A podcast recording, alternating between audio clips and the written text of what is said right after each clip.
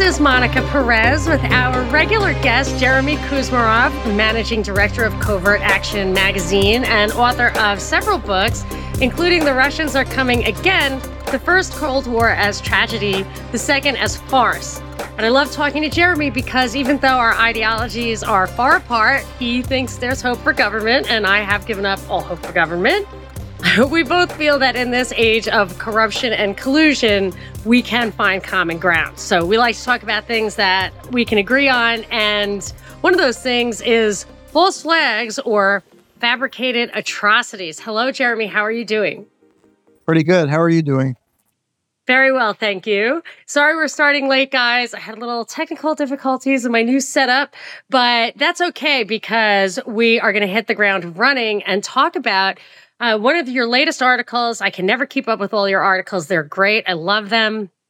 Easy to read, fascinating topics. And the most recent one really, or one of the most recent ones really caught my eye because it suggested that Tiananmen Square was not what you see is what you get, that the official narrative of that is not necessarily true. And I had always wondered, but never heard any evidence about it. And you read a book recently that lays out that and numerous other atrocity fabrications. Can you just tell us what book that is and then give us a little bit about the Tiananmen Square? Sure. The book is called, the author is A.B. Abrams, and the book is called Atrocity Fabrications, and it's published by Clarity Press. And it goes through a whole history of these, false atrocity stories. I think the first chapter, the First World War, where this was exposed in a British commission that they had fabricated a German atrocity in Belgium, and this was designed to whip up anti-German sentiment, to support the war effort, and to make like Germany was just pure evil. This was some kind of humanitarian intervention.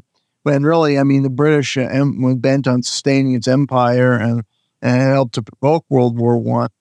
It goes from there. We've seen that in almost every conflict up to the present day. We've lived through Iraq where Saddam Hussein typecast as the devil incarnate, and there were false atrocity stories, including the famous story promoted by the Kuwaiti ambassador's daughter, where they were, the Iraqi soldiers were allegedly ripping off the incubators of babies, and that was used to whip up hatred against Saddam Hussein and support the first Persian Gulf War in the early 1990s. And then you had, false atrocity story involving Muammar Gaddafi, who was accused of giving his soldiers Viagra to commit mass rapes, committing genocide. That genocide never took place. And in fact, it was the rebel forces that were carrying out atrocities while he was still in power, and they were trying to overthrow him. And there are countless examples in the book. There, the Korean conflict, a lot of the atrocities were blamed on the communists. And in fact, it took a truth commission decades later to corroborate that I think 83% of atrocities in the war were committed by South Korean forces allied with the United States. In Vietnam, Edward Lansdale, the CIA psychological warfare expert, who, spread stories, and they had this guy, Tom Dooley, was a CIA doctor, and he wrote this book about how the Viet Minh were allegedly disemboweling women and describing horrific atrocities by the Vietnamese communists, and it was all a fabrication, and this was produced by the CIA. Whip up hatred against communism and to build support for the U.S. regime change operation and military intervention. So there is a consistent historical pattern that he shows, and most of the facts are irrefutable, that evidence he's presenting. And, Tiananmen Square seems to fit in this paradigm. It was eye-opening to read his chapter because he's got a lot of evidence that nobody was killed. They were peaceful protests in the Tiananmen Square. There were a lot of students, there were working people, and they wanted to kind of revitalize the Chinese Communist Revolution and to root out some corrupt officials from the Communist Party, but they weren't intent on violently overthrowing the government or anything. And the police, it was kind of a peaceful protest. The police did not react in a violent way. And many eyewitnesses said they left and they just left the square, and it was peaceful. And that the violence occurred away from the square, and there were some provocateurs, some of whom were maybe trained by foreign intelligence service. And, you know, Abrams described their ideology as very hateful towards China, their country, and they wanted to basically sell out their own country and its interests and welcome, like, foreign colonialism. And they were provoking the police in clashes that were designed to engender a violent police response. And so the Chinese government could be discredited in world opinion and viewed as you know, butchers of Beijing, as they later called them, but I mean, these provocateurs that staged these attacks. So it has, you know, it's kind of reminiscent of the Gulf of Tonkin incident in Vietnam, where they staged attacks on the North Vietnamese to engender a North Vietnamese response, and then they can claim that, you know, America was, in that case, it was an American ship they claimed was an attack. In this case, yeah, again, the effect is for public relations largely, to present a communist government very negatively, so to support regime change operations that have been in place, really. I think the Abrams book goes into it in that chapter. The U.S. has been trying to overthrow the Chinese communist government since its inception in 1949, the 1949 Chinese Revolution. So they would use these kind of techniques to lend support and legitimacy to regime change operations by demonizing, this case, the Chinese communist government.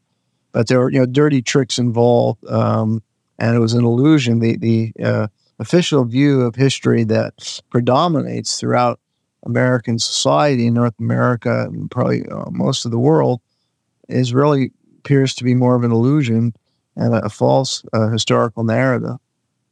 Okay, so I have so many things to talk about with you on this front, but I'm actually going to try to have some discipline and stick to this one subject for now, which is the Tiananmen Square, which I also feel like bears resemblance to the Hong Kong uprising a couple of years ago, which I totally thought seemed fabricated. And when when the National Endowment for Democracy, which is definitely a CIA front institution, it's hard to argue that it isn't, although everybody does not know that.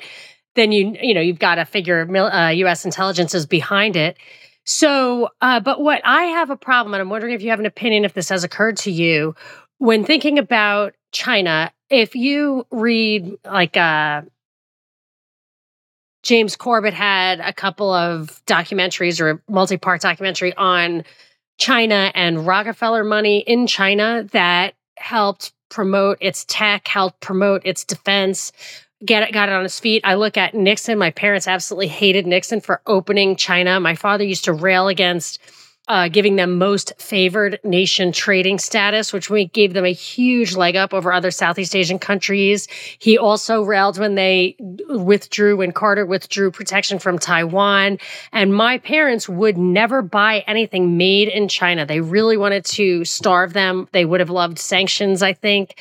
And I also see things like Event 201, which I'm not sure you're totally familiar with, but it was a scenario exercise in October 2019 that predated the launch of COVID, however you want to describe that, by only a couple of weeks. And the CDC of China, the guy who's George Gao, I think it was, the head of the CDC of China, was shoulder to shoulder with the head of the CDC of the US in planning for a pandemic.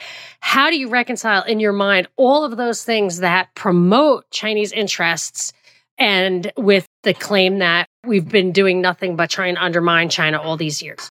Well, I mean, yeah, there was a shift with the Nixon strategy, was a big shift from the early years of the Cold War. Yeah, because I reviewed another book that looked at these two pilots in the 1950s, Fekto and Downey, and they were both, one was a student at Yale and one was Boston University, and then they joined the CIA, and they were involved in these clandestine missions behind, you know, into China to try and foment uprisings against the Chinese communist government based out of Taiwan. Taiwan was really a base for these subversion operations. And then their operation went bad, and they were captured and imprisoned for 19 years. until Nixon opened China and restored U.S. diplomatic relations. So, yeah, in the first 20 years after World War II, until Nixon d'etat, the U.S. was carrying out these covert operations. And some was in Burma. They were running ex-Kuomintang agents. You know, the Chinese Kuomintang was expelled in the Chinese Civil War, ended with the Maoist and Chinese Communist victory. The U.S. in the 40s had been supporting the nationalists of Kuomintang, led by Jiang Zixir, Chiang Kai-shek. They ended up putting him in power in Taiwan. And that's a reason why the Chinese are so resentful Taiwan even today, because the U.S. You know, put in power their adversary, and they viewed that as illegitimate, and Taiwan as a part of China. Yeah, that was going on. And yeah, things did change a bit. And yes, of course, over time, I mean, China's economy really developed, and there was a lot of trade between the two countries. You know, the U.S. was supporting the Chinese economy in various ways.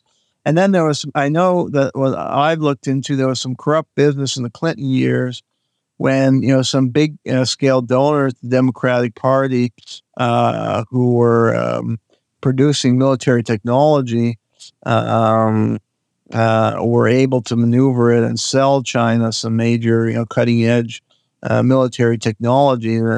That didn't sit well with some people, and some accused Clinton of being a traitor because there were violations of certain laws that occurred. So, yeah, I don't know if that was not necessarily official U.S. government policy, but in that way, there were U.S. companies helping to build up China's military and give it a technological edge. Today, China, yeah, has a very strong technological, you know, I don't know, I wouldn't say, well, actually, Abrams, the author of the Atrocity Fabrication book, has another book about Chinese technology and the kind of race for technological dominance between the U.S. and China. He gives China a great edge in a lot of areas, like artificial intelligence, and certainly in certain you know, things like high-speed rail and civilian-based technology, you know, technology with civilian applications. So, yeah, I mean, I think there are Americans who did assist China to reach that level, or American companies, although that may not have been official U.S. government policy. But there's always been an underlying hostility, even after Nixon. You know, successive presidents still had positive diplomatic relation, like Clinton, but there was an underlying animosity. And I mean, I studied in some depth the Clinton policy to China, and Clinton really escalated arms supplies to Taiwan, and he was escalating support for the National Endowment for Democracy, which was operating in China to support dissident elements in China and intellectuals who are critical of the Chinese Communist Party, an organization that would produce reports highlighting human rights abuse in China.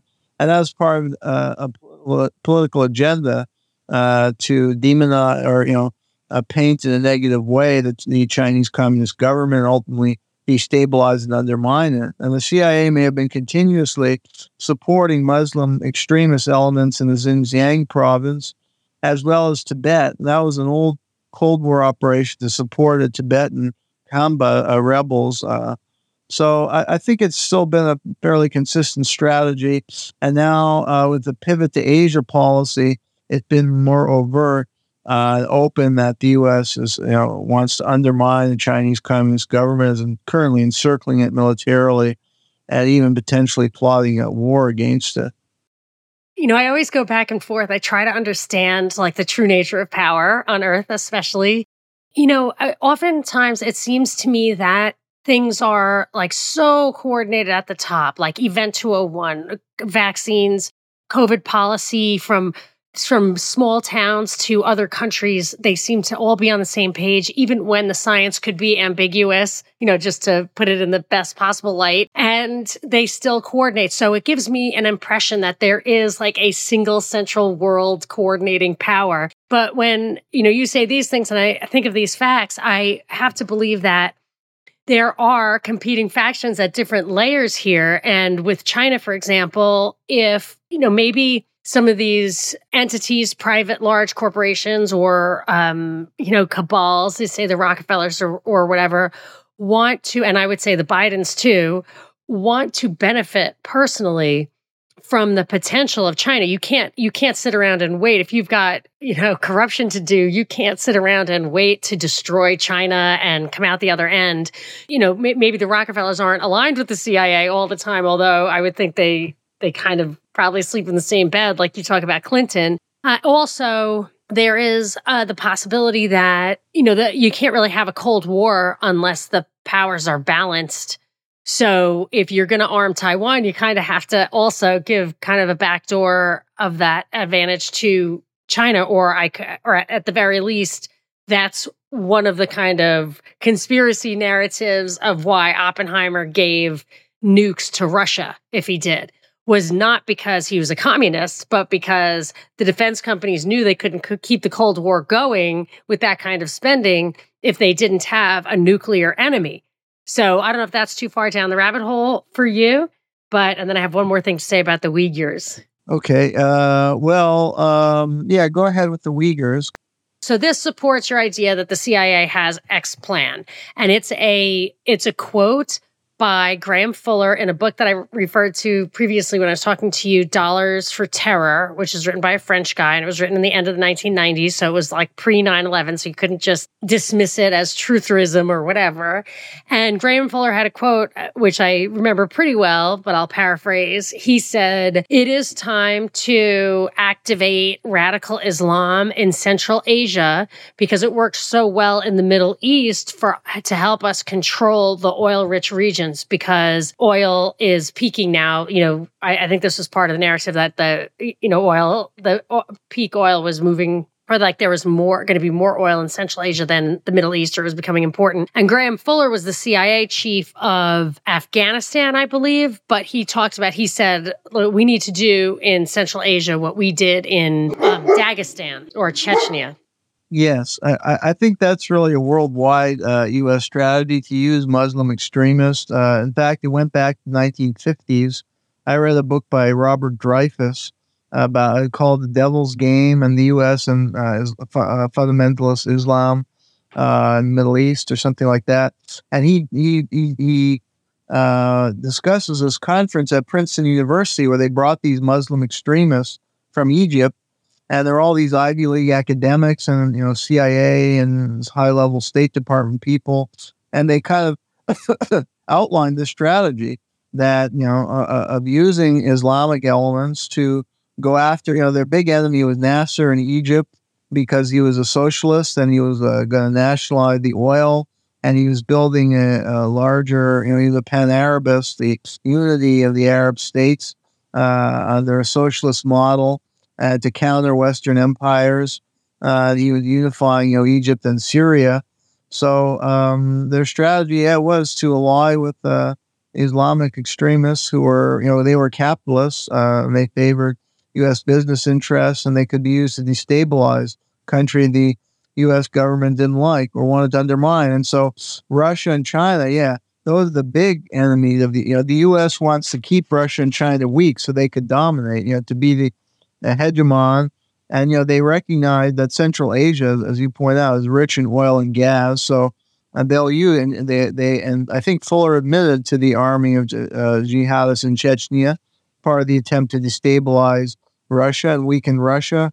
And in China, they supported the Islamic extremists. You know, I forget the name of the revolutionary group that they called themselves, but like East Turkmenistan, independence movement, and they were separatist and jihadist forces in Xinjiang that were supported by the CIA to try and destabilize China. And the other part of the strategy is to support the dissident intellectuals to undermine, you know, moral support worldwide for the Chinese Communist government. And I think they've been doing that consistently, since 1949, because the Chinese Communist government, I mean, it has taken on, has, you know, autocratic elements, absolutely. But China was a sick man of Asia in the 19th century, and the country was weak. And the Chinese Communist Party, when they came to power, I mean, China has evolved under their rule into a major economic powerhouse, and is the key threat from the American point of view to the unipolar world order. So they're going to try and weaken that government, but it's been a failed crusade. And as people I know who live in Southeast Asia and lived in China told me, Xi Jinping has the mandate of heaven. It's been a tremendously, and they think of it in Confucian terms, and it's been a tremendously successful revolution in government that has catapulted China from sick man of Asia to where they are today as an economic powerhouse.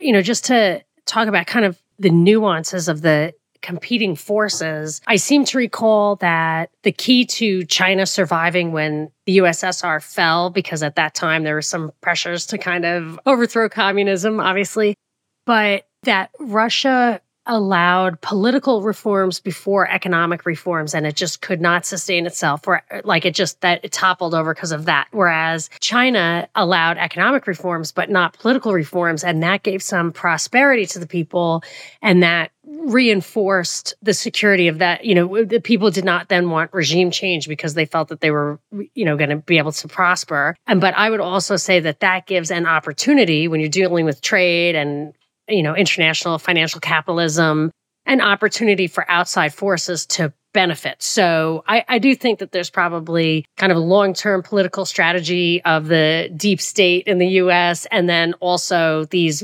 global corporations that may want to cooperate better as long as they can call the shots or make sure that it's within certain parameters. Have you ever heard of that Mao studied briefly in Yale and that the Ayatollah the original Ayatollah was in at the Sorbonne or at a Paris commune of a Western-style Paris commune. Do you put any significance in the fact that some of these revolutionaries, same thing with like Lenin and stuff, were in the West first? I mean, do you think that suggests that factions of the West contributed to the communist revolutions?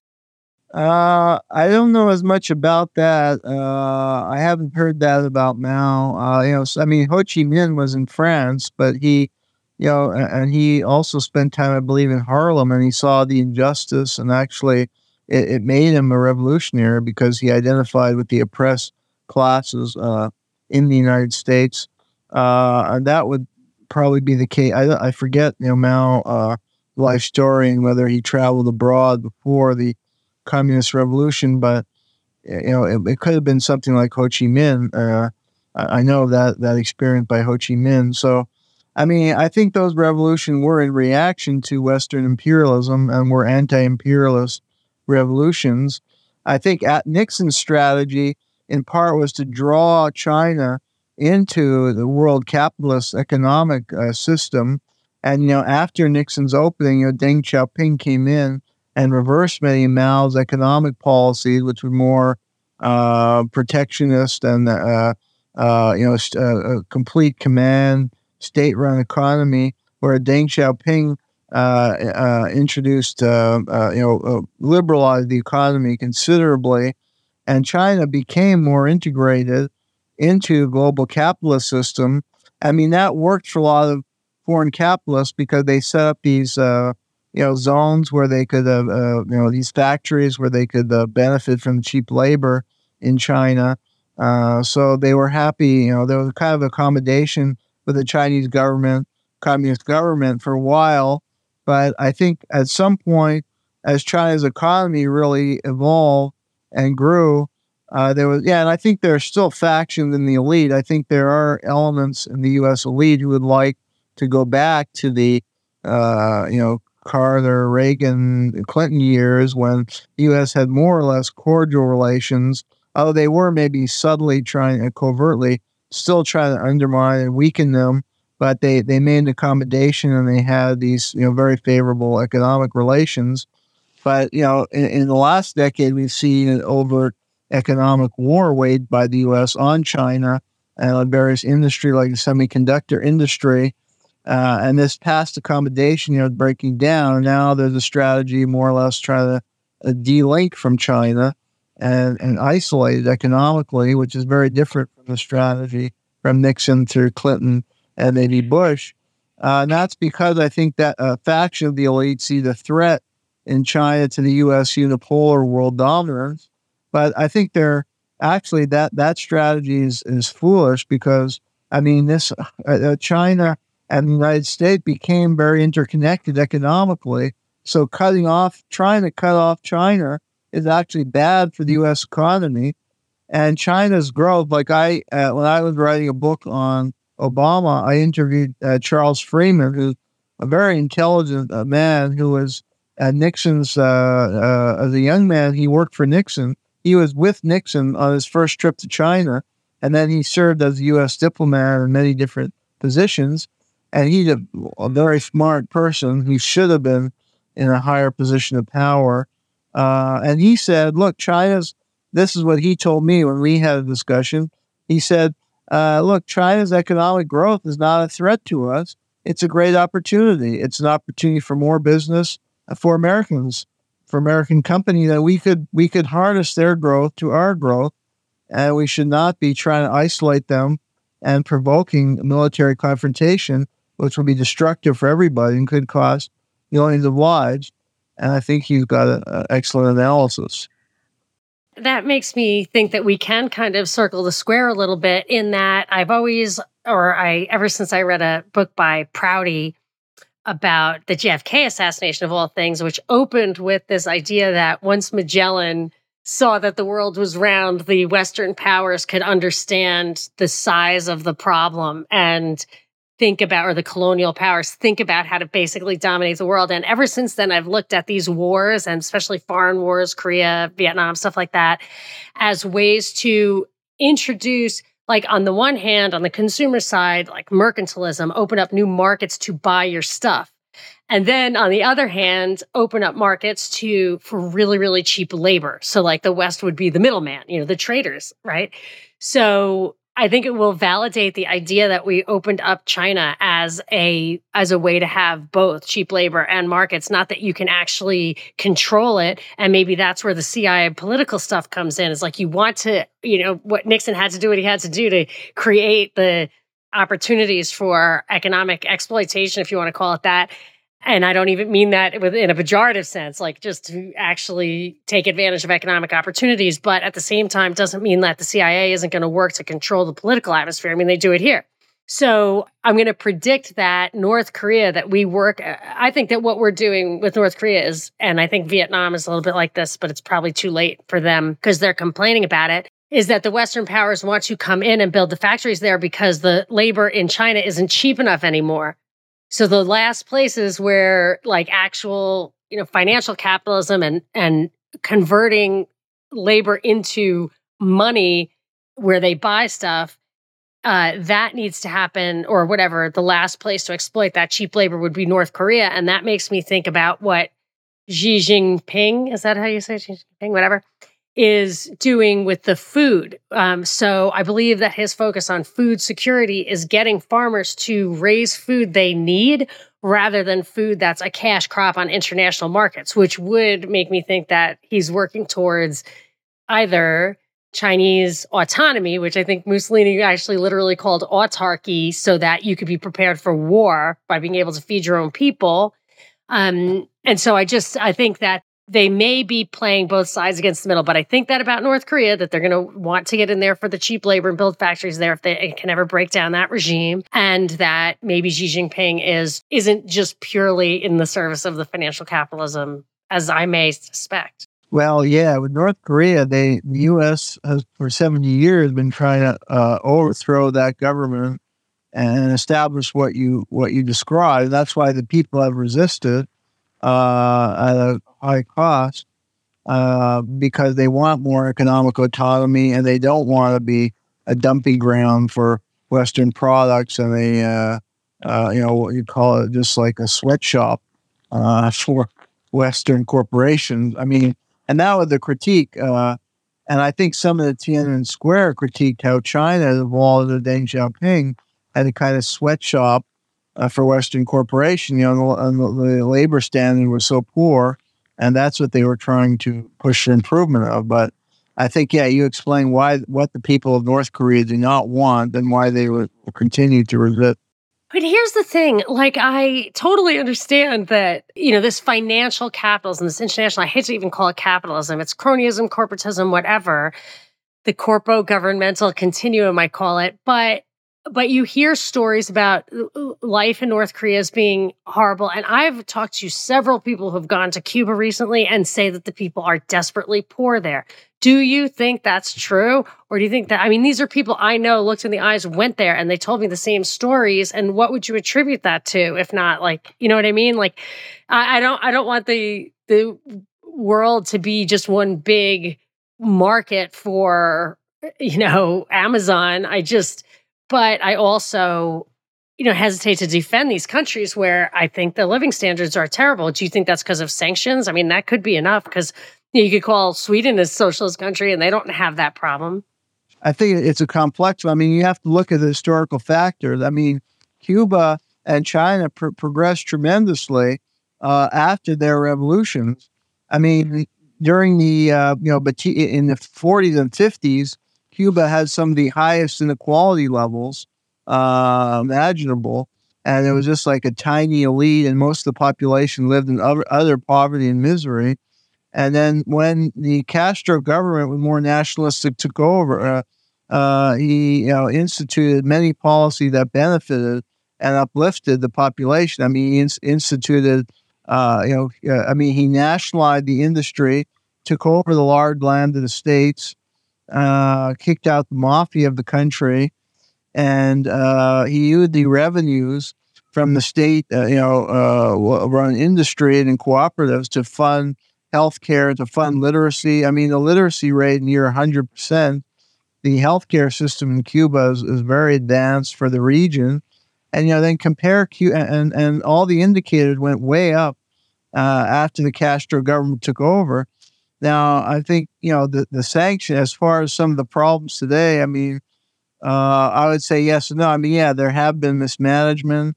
There are, problems with more state-run economy.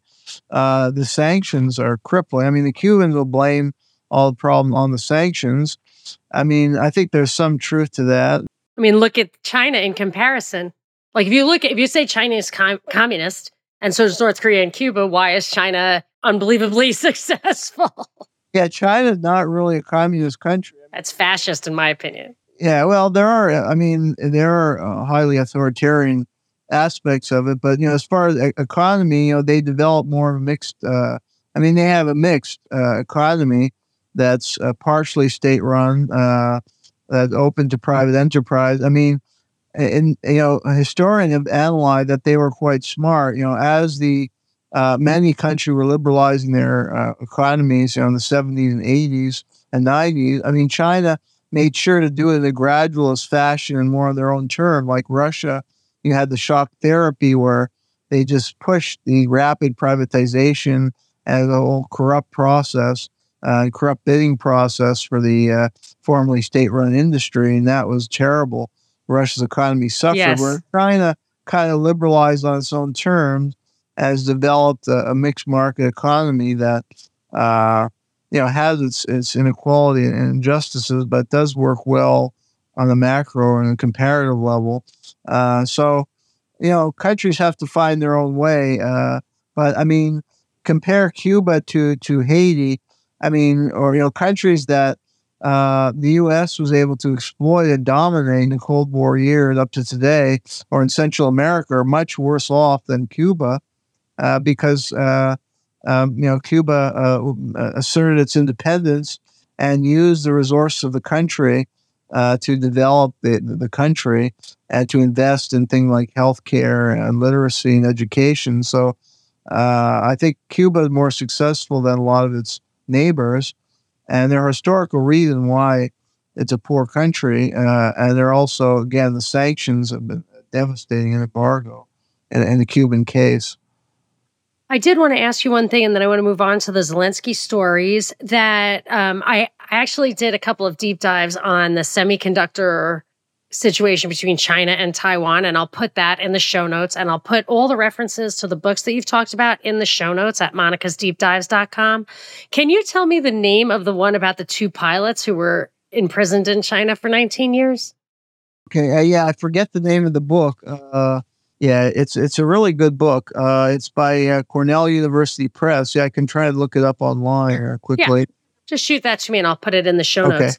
So let's, I want to talk about next article that you wrote about Ukrainian President Vladimir Zelensky came to power in carefully planned operation coordinated by Western intelligence services, says former U.S. diplomat. And he is super sketchy. And I know a lot of his backstory. I mean, the fact that this guy was a rags to riches or whatever, high school teacher become president in a TV show, which reminded me so much of the whole Trump thing. So to me, Zelensky obviously was what I call a created person. And there's a funny parallel also with Trump in that Trump's first boss or most significant boss at The Apprentice was Jeff Zucker, who ran CNN when he was rising to, because I think Trump is a created person too, to some extent.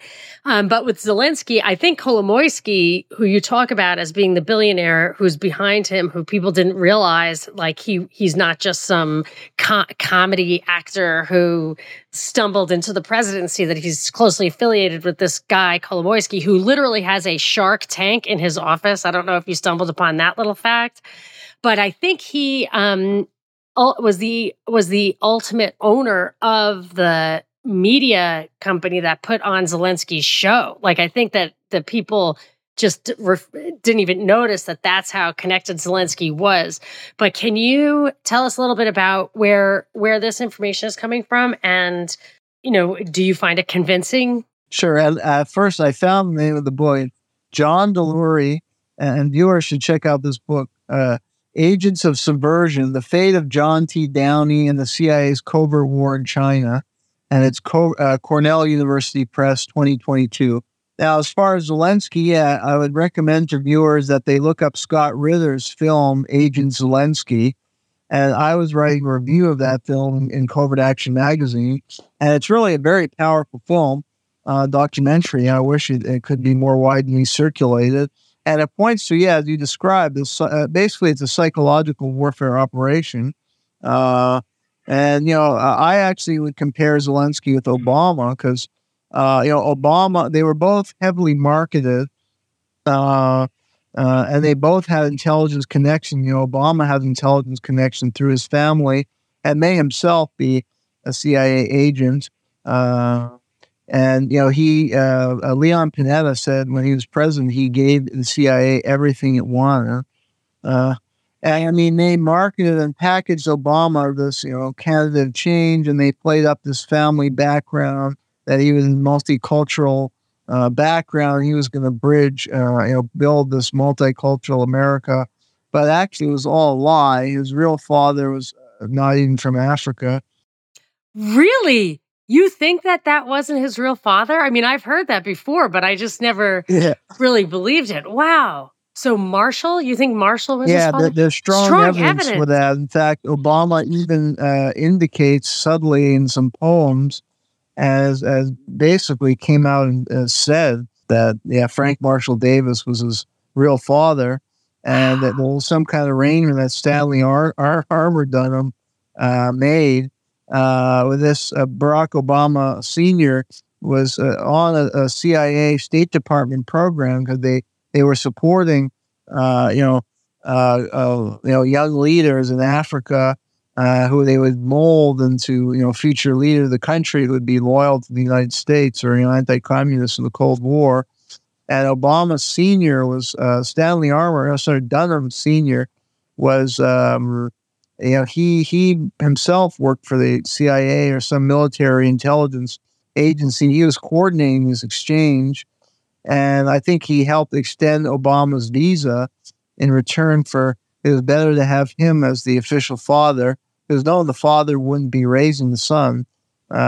Anyway, You can read about that in my book, Obama's Unending Wars. But my point, if you want to compare it to Zelensky, is it's a psyop on the American people, because Obama comes from a CIA family. He was really had no qualification for the presidency. He was never even a good student. He was a stoner in high school and college.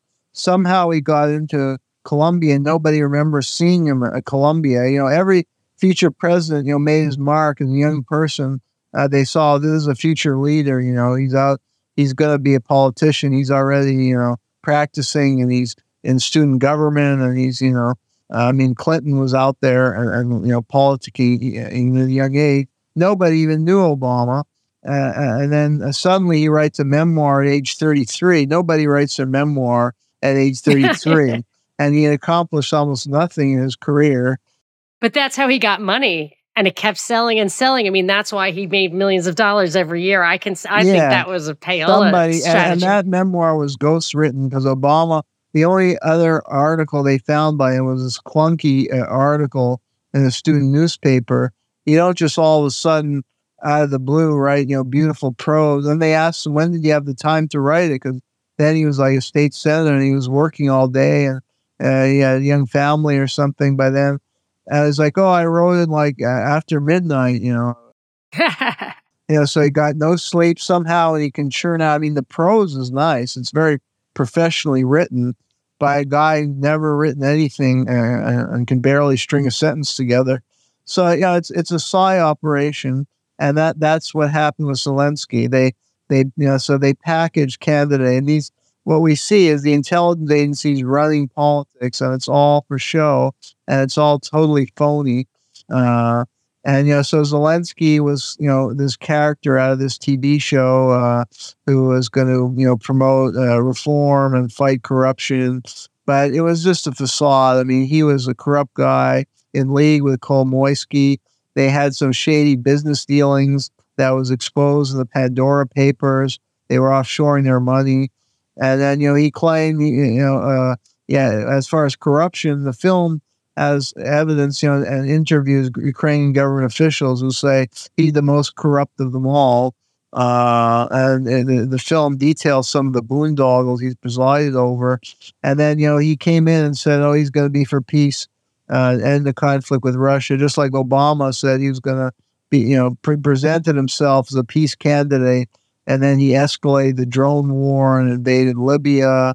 And, you know, doubled down the troop surge in Afghanistan and Syria, the largest covert operation in U.S. history since Afghanistan or ever. And, you know, Zelensky just, you know, escalated the war against Russia, increased the bombings in eastern Ukraine, claimed, you know, he was going to take over Crimea and that he was open now to NATO expansion. You know, he was not saying that before. When he was campaigning, right. No one said it when he came in. The guy that is just an opportunist, you know, he's on the cover of Vogue magazine, him and his wife, and they're being fed in all the capitals.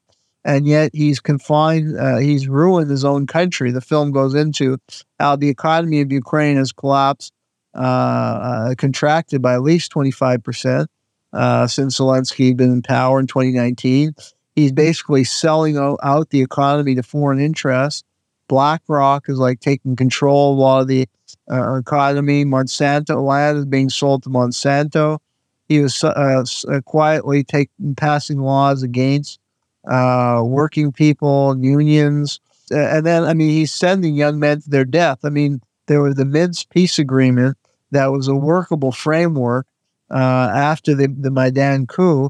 That would have granted some autonomy in eastern Ukrainian provinces, but kept them within Ukraine. And that would have made sense for Ukraine. Now they've lost. You know, eastern Ukraine is very rich as far as industrial area, at least historically, and has a lot of economic potential.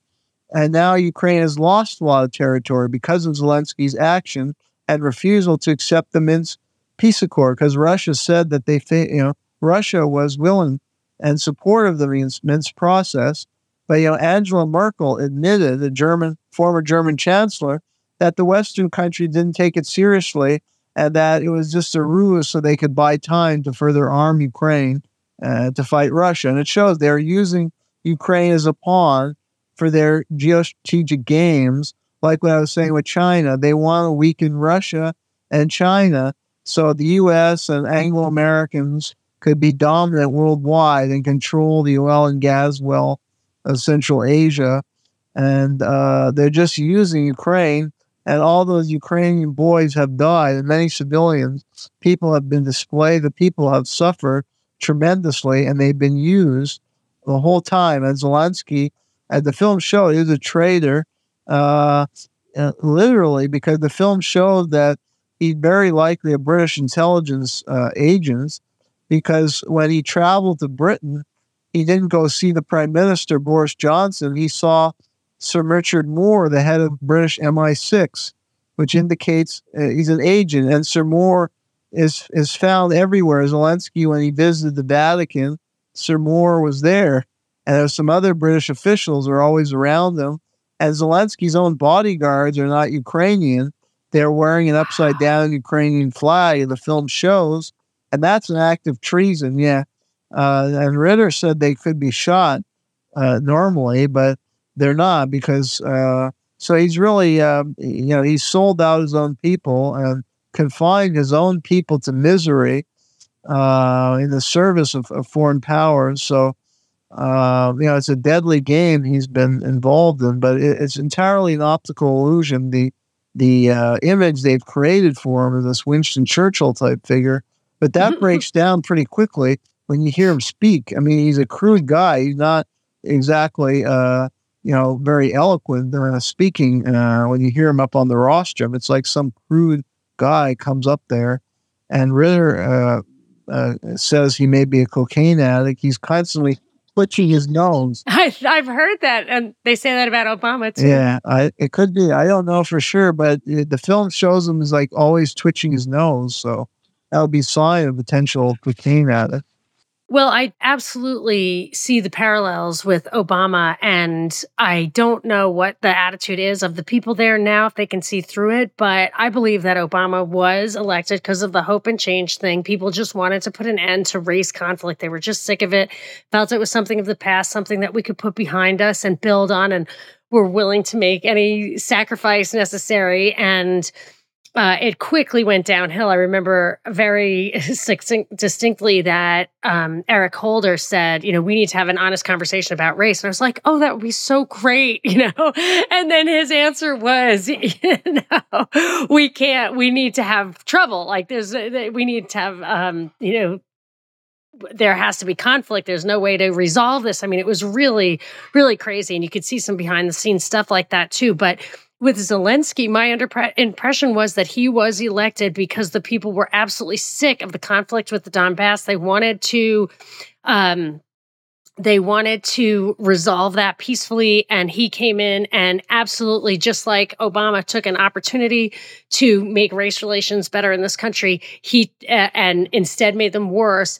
That Zelensky did the exact same thing. So people were absolutely ready to resolve the conflict, and he betrayed them 100%. And I just wonder if you got a sense from this documentary if the people understand that, because when I see somebody I was at church the other day, and the singer, the cantor, had a music stand that had the Ukrainian flag on the back of it, which to me does not symbolize support for the East. It symbolizes support for the Western installed government there. And I was like, they're murdering people. I thought that she's on the altar with a symbol of murder. And it just, the success of the propaganda is unbelievable. But I wonder if you think the people have been brainwashed over there and actually support him, or what? Yeah. And I experienced the same thing as you. And yeah, these religious institutions that are supposed to be moral places are often the most fervent champions of the Ukrainian cause. Cause what? I mean, that's a government dominated by neo-Nazi elements, and it's even reported in the New York Times, and then they're embarrassed, we have to try and hide the Nazi insignia because that's bad for public relations. Well, why do they have Nazi insignia in the first place? That's a little bit disturbing. We're giving billions of dollars in money. I know why. Why? They had to have it because they could not get. They always talked about when Victoria Newland's organize the coup, they talked about how you could control different factions of the population and get support and whatever. But in the end, the Azov battalion was there because the regular soldiers would not go and kill the Eastern Ukrainians. Exactly. They needed people who were super hyper tribal in thinking to separate, even to sub-unit, the Ukrainians themselves, because the rest of Ukraine was not willing to kill their brethren, even if they were more Russian or from, a different part of the country. It took Nazis. Absolutely, yeah. And, this is somehow the great moral cause to support Nazis in Ukraine, is we truly live in an Orwellian world, the Twilight Zone. And it's a manipulation I was describing. They can turn this crude guy who's sold out his own people and really seemed to have few redeeming qualities as a leader into the reincarnation of some of the great leaders in history. And they can turn Obama, who's a stoner pothead guy, CIA guy, into some kind of champion of human rights. They can do anything. And I don't know, if people in Ukraine are thinking clearly, I think they've probably been whipped up. I think, when there are individual grievances, the Russians, may, have committed some atrocities too. And they're, probably subjected to daily propaganda that blames Russia for all the problem of the war and all the catastrophe. And then, look, Zelensky had banned 12 opposition parties, taking complete control of the media, and people, the war environment don't think clearly. So, but I would imagine more and more Ukraine are going to turn. This counteroffensive is going nowhere. And at some point, Ukrainians are not going to want to sacrifice their lives, and they're going to mutiny. That happened in World War I. It happened in the Vietnam War with American soldiers. When the soldiers begin to sense that the cause is hopeless and they're just being sent to their death, there is a human instinct to live, and they're not going to just willingly go to their death, and they're going to turn on those who would send them there. And that's happened before in history, and I expect that to happen because this counteroffensive has failed. And it's, it's going nowhere. And these soldiers, they can ship more to the front, but they're shipping them to instant death. And the people are going to revolt. And, Zelensky, give it some months, he may not be safe either, because people will see him as a traitor, and somebody will take him out at some point as retribution for the evil that he's done and the suffering and death he's bestowed on his own people. I wouldn't be surprised if the Western powers who installed him would be fine with that, because, who wants loose ends? I honestly think that. I think there are many examples of people who are assassinated who were cooperators. But one detail that I was curious about in the article was that he gave Pope Francis something that had a satanic image on it, or what was that? Do you know what that was exactly? It's in the film. I believe he had some Nazi insignia on his shirt when he met the Pope, and that was a direct insult to the Pope. I believe that's what was portrayed in the film.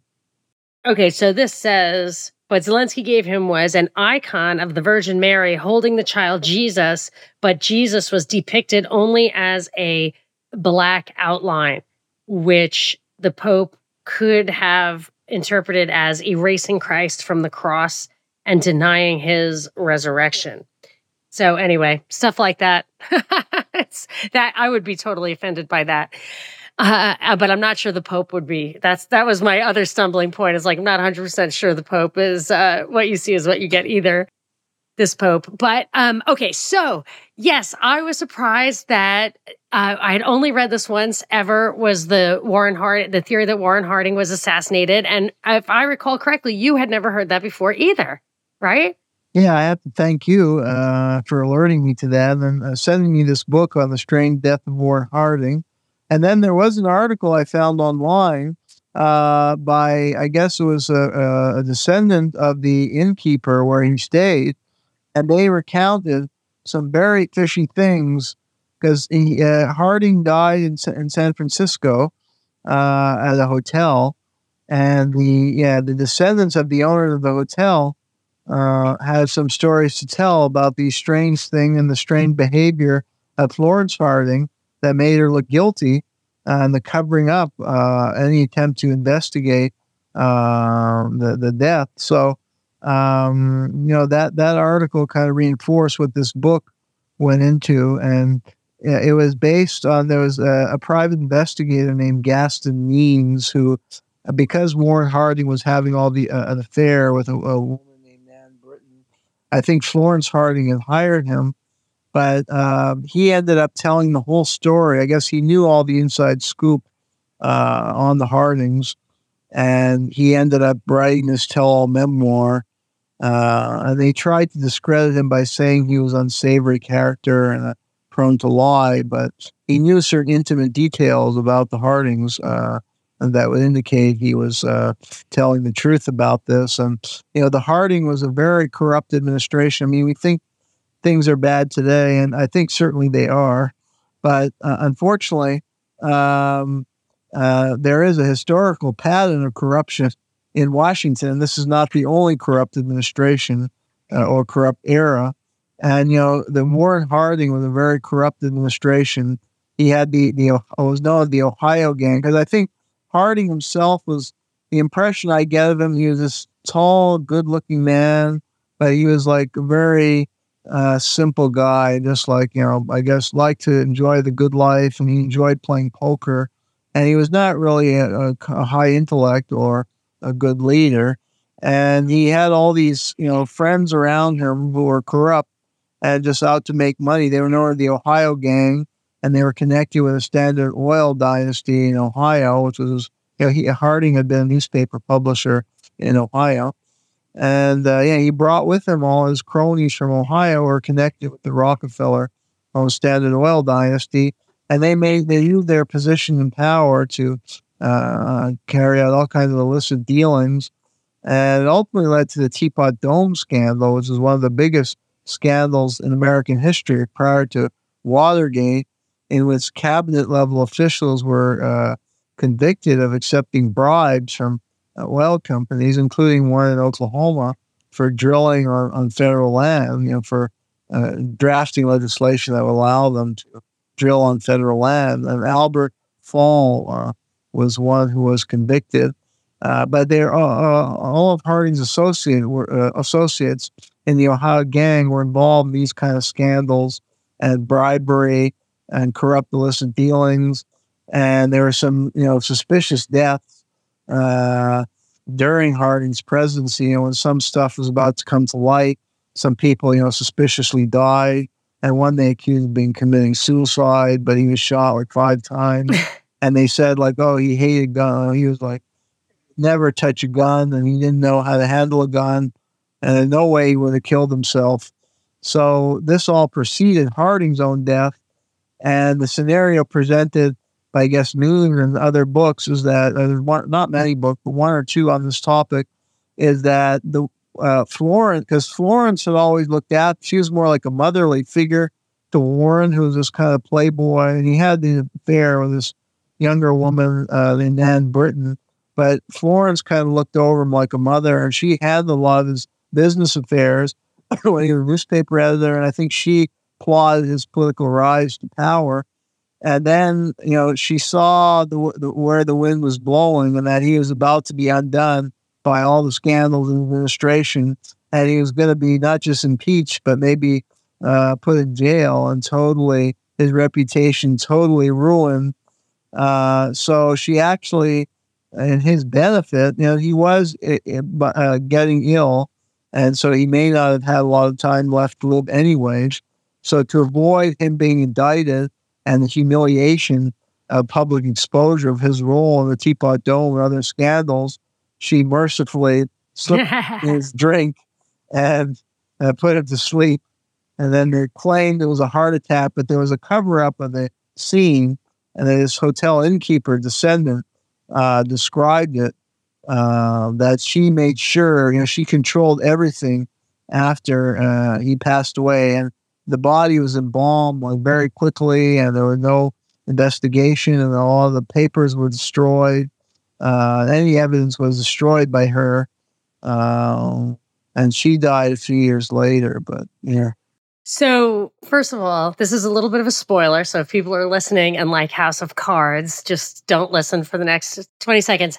So House of Cards, I don't know about the American one. I never watched it, but I watched the British one. It was one of the best, probably the best TV I've ever seen in my life. Did you ever see that one with Francis Urquhart? The guy's name was there? No, I watched the American one. And actually, reading about this almost reminded me of that show. And it's like something don't change. I mean, we think we've evolved, since, but I think human nature is what it is. And but in the English version, in the end, the wife does do that for that reason.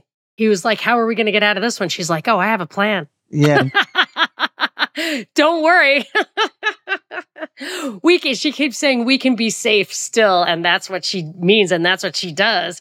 But I want to say in defense of Warren Harding, and then I'm going to read a passage from your article, that I always liked Warren Harding because regardless of the corruption, no one-on-one petty corruption, no personal gain could ever compare with what I think he did in service of the country for bad reasons, I don't know. But I think the powers that be ushered in the Great Depression in 1929, orchestrated that crash, and wanted to use that to institute some more controlled economy. And I think Warren Harding wouldn't let that happen. He kind of went with the laissez-faire attitude, and it bought another 10 years. And I think Calvin Coolidge followed in his footsteps. Also, I like this, is that when people say that women getting the vote was like the beginning of the end for this country because they're a bunch of socialists, Warren Harding and Calvin Coolidge were the first two presidents elected after universal female suffrage, and they won in the two biggest landslides in presidential history. And they were the ones who, I think, from a laissez-faire or classical liberal perspective, kicked the can on the Great Depression. So I will defend them for that. You can respond, and then I'm going to read an article, a passage from your article. Well, also Harding did free. He was, he supported, the U.S. constitutional rights to civil liberty because he freed Eugene Debs. And he obviously didn't agree. Debs was a Socialist Party leader who had been jailed by Woodrow Wilson because he criticized Wilson's war policies. And, Harding freed him because he understood that Debs had the right to his views under the U.S. Constitution, and that it was injustice to jail him, whether he agreed with his you are not. So give him respect for that. And for you say he proposed a reduction in military spending, withdrew U.S. troops from Cuba and the Dominican Republic, and oversaw the Washington Naval Conference, in which the world's major powers agreed on a naval limitation program. Yeah, so he was a true conservative, unlike the neoconservative. He was not a neoconservative. He was true to his conservative principles of limited government, including trying to limit military intervention, and he cut off some imperialistic type interventions in South America. He would be a precursor to figures like Ron Paul or Senator Robert Taft. I think there are some admirable qualities, but I think he was himself. He was not like that great a leader. Like his intellect wasn't that high. Like the impression I got reading several biographies of him was that he was just like a kind of good time Charlie, and he was a very, very good looking man, and he looked presidential. So they said that when he died, or actually they said it was almost like when Abraham Lincoln died, that throngs of people came out to pay their respects, and that he was well-liked because he came across very well publicly, and he was a good public speaker and good-looking. But I think he was rather shallow, and that's why he was easy to manipulate by his wife and others around him. And that comes across like when he was a senator, they said he sponsored like 30 or 40 bills, but they were all just like, it's like, oh, there should be a national holiday, oh, Pilgrim's Day, or it's like, or there should be more roads in Ohio. Yeah, he would never like take on any controversial issues, and he wasn't a fighter for social justice, or he wasn't really like a high intellect. He was just, I guess, he liked playing poker and he liked trapping the power. But his wife was manipulating him, and all these people around him kind of used him for their own ends. So, and that's. Do you think he was murdered? Yeah, yeah, yeah. Do you think he was murdered? Yeah, yes, I think so, because wow. The evidence indicates that because of especially what the Means book shows and what this the evidence from the hotel owners and what they said and how Florence Harding blocked any, she was behaving as if she was guilty because she was trying to block the investigation and cover up what happened to him. So that had the appearance of somebody who's guilty. And then she destroyed all the papers after his death and the funeral. She went home back to Ohio, and Coolidge took over the presidency. She went back to Ohio, and they saw her burning all these papers at night, and she was covering the tracks of all the scandals and the murder. So, yeah, I think there's very strong evidence that she was a murderer for the reason we've described. And, yeah, these TV shows often capture, you know, I think historians are sometimes loath to get into this side of history, but TV shows present it often quite accurately, whether it's in a different era or not. These things have happened, and these kind of women do exist who are, you know, really able to manipulate their husbands, you know. And I mean, in many ways, she's a precursor to Hillary Clinton. She has the same kind of personality because. They said Hillary Clinton managed Bill Clinton like his whole career. She controlled him and everything he did, and then she was maneuvering for her own, you know, with a feminist movement. She had the opportunity to one day become a president herself, which Florence in that era didn't have. But I see them as the same type of personality, and they are kind of these scheming, controlling women. There were certain redeeming qualities about her. I think she was a very popular first rate lady and very strong personality and very, very smart woman. Unlike, again, Warren was just more like a shallow guy, whereas she was very intelligent, but she had a scheming, manipulative side to her. But in a way, she did a service to her husband because his legacy would have been much worse. If he lived longer and had been brought down in these scandals, he would have been ruined, and he would have been considered among the worst, most disgraceful presidents. Where now, as you point out, he has some respect from the public, and he's viewed maybe in a mixed way, but not entirely negatively as far as his legacy. And then after the fact, it is, I think, pretty widely accepted, maybe I'm wrong, but that basically every president since JFK has covered up any kind of, you know, any theory other than the lone gunman. And some people, I think, like Nixon, for example, would argue that it's bad for the presidency, it's bad for the country. You don't actually want scandals like that to come out because it undermines the offices.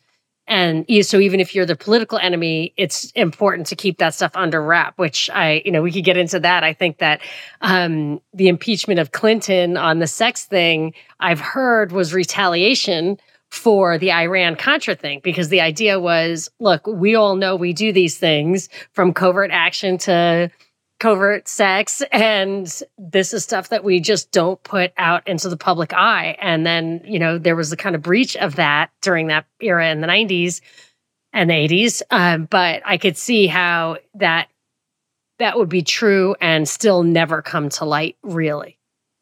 Yeah, I mean, I believe they've been covering up for 100 years that Harding was murdered because, yeah, they want to sustain the illusion of American exceptionalism, that American democracy functions very effectively, and that it's only in other countries you have palace coups and these kind of, yeah, you know, backstabbing intrigues and infighting that leads to coups and undemocratic transitions of power.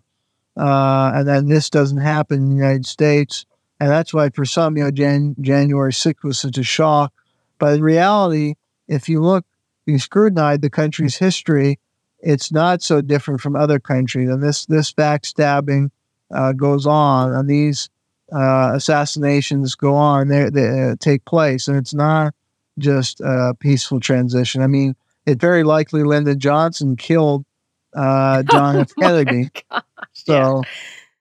I would say, I have to say this, that I think January 6th was an atrocity fabrication. I'm not going to put those words in your mouth, but either way, it's about a manipulated transition of power. Either way. Well, yeah, I think there was, I agree with you that the FBI, we don't know all the details about January 6th, but there are indications that there was a covert operation in place there. I was talking about the public perception of it. Yes. It was shocking. To a lot of people. But if you study the history closely, you'll see that many presidential transitions have not been clean. And Harding is one case, which is Coolidge, and that was engineered by his wife, the Lyndon Johnson, JFK, and there are other ones you could look at as well. There are a lot of manipulation that go on. I mean, even Nixon, he committed treason. He blackmailed South Vietnamese to sabotage the peace accords so he could win the 68 election. Because if the Vietnam War was going to end, then Humphrey probably would have won the election. So, if they're not doing assassination, they're doing something illegal to give an edge to themselves. So it's not exactly pure democracy. And then you get the money element in politics and how that helps rig it. And all of a sudden, America doesn't look so much better than other countries, even though, America goes out and says, oh, we're spreading democracy with this self-righteous veneer that they're going to go around the world spreading American-style democracy. But if everybody understood that American democracy is not exceptional and has serious problems, I think many already see through the veneer, but more would if they knew the true history. Even me, who's totally disillusioned with all of this, it bums me out to think of the U.S. as a banana republic, which in a lot of ways it is, literally run by corporations at this point. But I would defend the American experiment in that I do actually, even though I gave up completely even on the Constitution, I do think that it's a corruption of the system that's so bad, and not the system itself. I do feel like the scales have fallen from my eyes on all of that, and it is a shame. But I wouldn't give up completely on a written Bill of Rights, and I think that the answer is really to restore the integrity of the system, and instead of just being completely hopeless about such a system being possible. And this is coming from, an evolving anarcho-capitalist, philosophical agorist, but I still feel like it may be, the best thing you're going to get if only we could keep it. Yeah, I would agree with that, yeah. But within the framework of the system... Oh, yeah, no, it's not working. Yeah, it provides a good mooring that could... enable a very well-functioning system, but then you have, individuals who will still, even within that system, that is good, I agree. There's sound structures that can, be a huge check on some of the abuses and corruption and should be, reinvigorated in order to prevent those abuses from, continuing. That would be great. So on that positive note, that hopeful note, that idea of, it's not all I don't know, all hope might be lost, but at least there is, we can agree that those frameworks and the rights are worth talking about, worth defending. So I'm looking forward to our next conversation, which I hope will be about Clinton's CIA roots. You think? So when's that going to be ready? Sure. Well, I have a new book coming out. It should be out, I don't know the exact date, if it'll be in November. It might be in November. But yeah, that book goes, it's on Clinton's foreign policy and how Clinton set the groundwork for later foreign policy disaster. It was Clinton who pushed NATO expansion, in the 90s, that ultimately created a new Cold War with Russia and led us into the mess we're in today. It was Clinton who invoked the weapon of mass destruction in Iraq and set the groundwork for the invasion of Iraq. And he bombed Iraq, and he imposed deadly sanctions on Iraq as part of the regime change operation against Saddam Hussein. And he really started, I mean, Reagan started it, but he took the ball with the war on terror, and he established a lot of those odious practices, like extraordinary rendition and use of drones in the war on terror. That really started with him. And his administration was also totally contradictory because they were supporting jihadists in the Balkan conflict, just like we were discussing earlier in the show about how the U.S. and CIA have done that in China and Russia. And Clinton's administration supported jihadists in the Balkans against Slobodan Milosevic, who they were undermining. So, yeah, Clinton was, the book looks at his foreign policies, but it starts by looking at how he was recruited into the CIA in the late 60s. And he was recruited with Strobe Talbot, was his roommate. And Strobe Talbot was one of the godfathers of Russiagate. And he was a deputy secretary of state in the Clinton administration. As a young man, they were both students at Oxford. And Clinton was a Rhodes Scholar, although he never actually got his degree because he was accused of rape while a student. Whoa! Then evidence that indicates he's a serial rapist who would bite the lips of the women. That was his trademark. To weaken them, he bit their lips. But he was recruited. The more I researched him, the more of a horrible human being I learned is, along with Hillary Clinton, the staff, because the first chapter was going into that history, because that kind of sets the groundwork for his presidency, because the 90s was actually a turning point. Like, with the end of the Cold War, you had even establishment figure like Robert McNamara was saying, well, now's the time for a peace dividend. The Cold War is over. We don't have to spend so much on military anymore. Let's spend that money on healthcare and education. And it's time for a peace dividend. But Clinton ended up ramping up the military budget. And, he invented the new humanitarian pretext to go to war. And that actually drew support from liberals who, in the Vietnam era, liberals, people on the left, although they were also libertarian, but liberals were strong opponents of the Vietnam War. But by the 90s, Clinton used this rhetoric to say, we're stopping genocide and we have to act or else, it'll be a repeat of the Holocaust. And a lot of liberals bought into it and ended up supporting Clinton's military intervention. A lot of the Republican and conservatives were opposed to it. And that was similar in conflict like Libya, where conservatives opposed and liberals were favoring it. So he was really a hawkish president. And he had that background. Him and Strobe Talbot recruited in a mission to smuggle Nikita Khrushchev's memoirs out of Russia in the late 60s, because those memoirs, denounced Stalin. And that was just his PR for the Cold War. Did they do it? Yeah, I believe he did it. And Strobe Talbot translated them for Time Magazine, because he worked as a reporter for a period for Time Magazine. And then Clinton oversaw the Muna drug smuggling operation when he was the governor of Arkansas.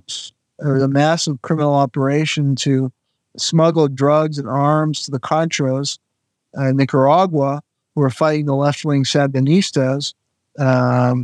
And they smuggled a lot of drugs, and they laundered the drug money in Arkansas banks.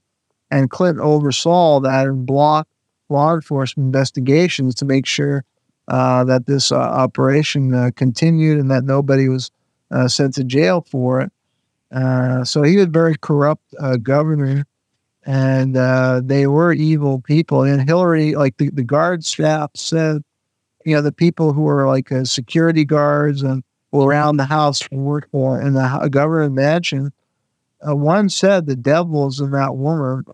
She was the boss of everything, and she was very bossy and very cold and calculating person. And she worked for the Rose Law Firm, which did a lot of the legal work that enabled a lot of the drug money laundering.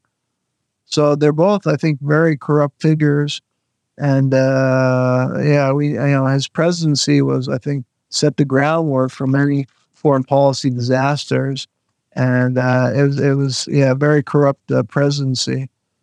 Well, I can't wait to hear some of the details of how that stuff worked and some of the evidence that you came up with and what you think the implications are, because, yeah, I'm with you, but I have like a whole shelf of books when they're all done of this Clinton stuff, the two Boys on the Tracks, I think it's called, the Boys on the Tracks. I've got just a few things, so I'll be ready for you in October. Yeah, in October, November, yeah.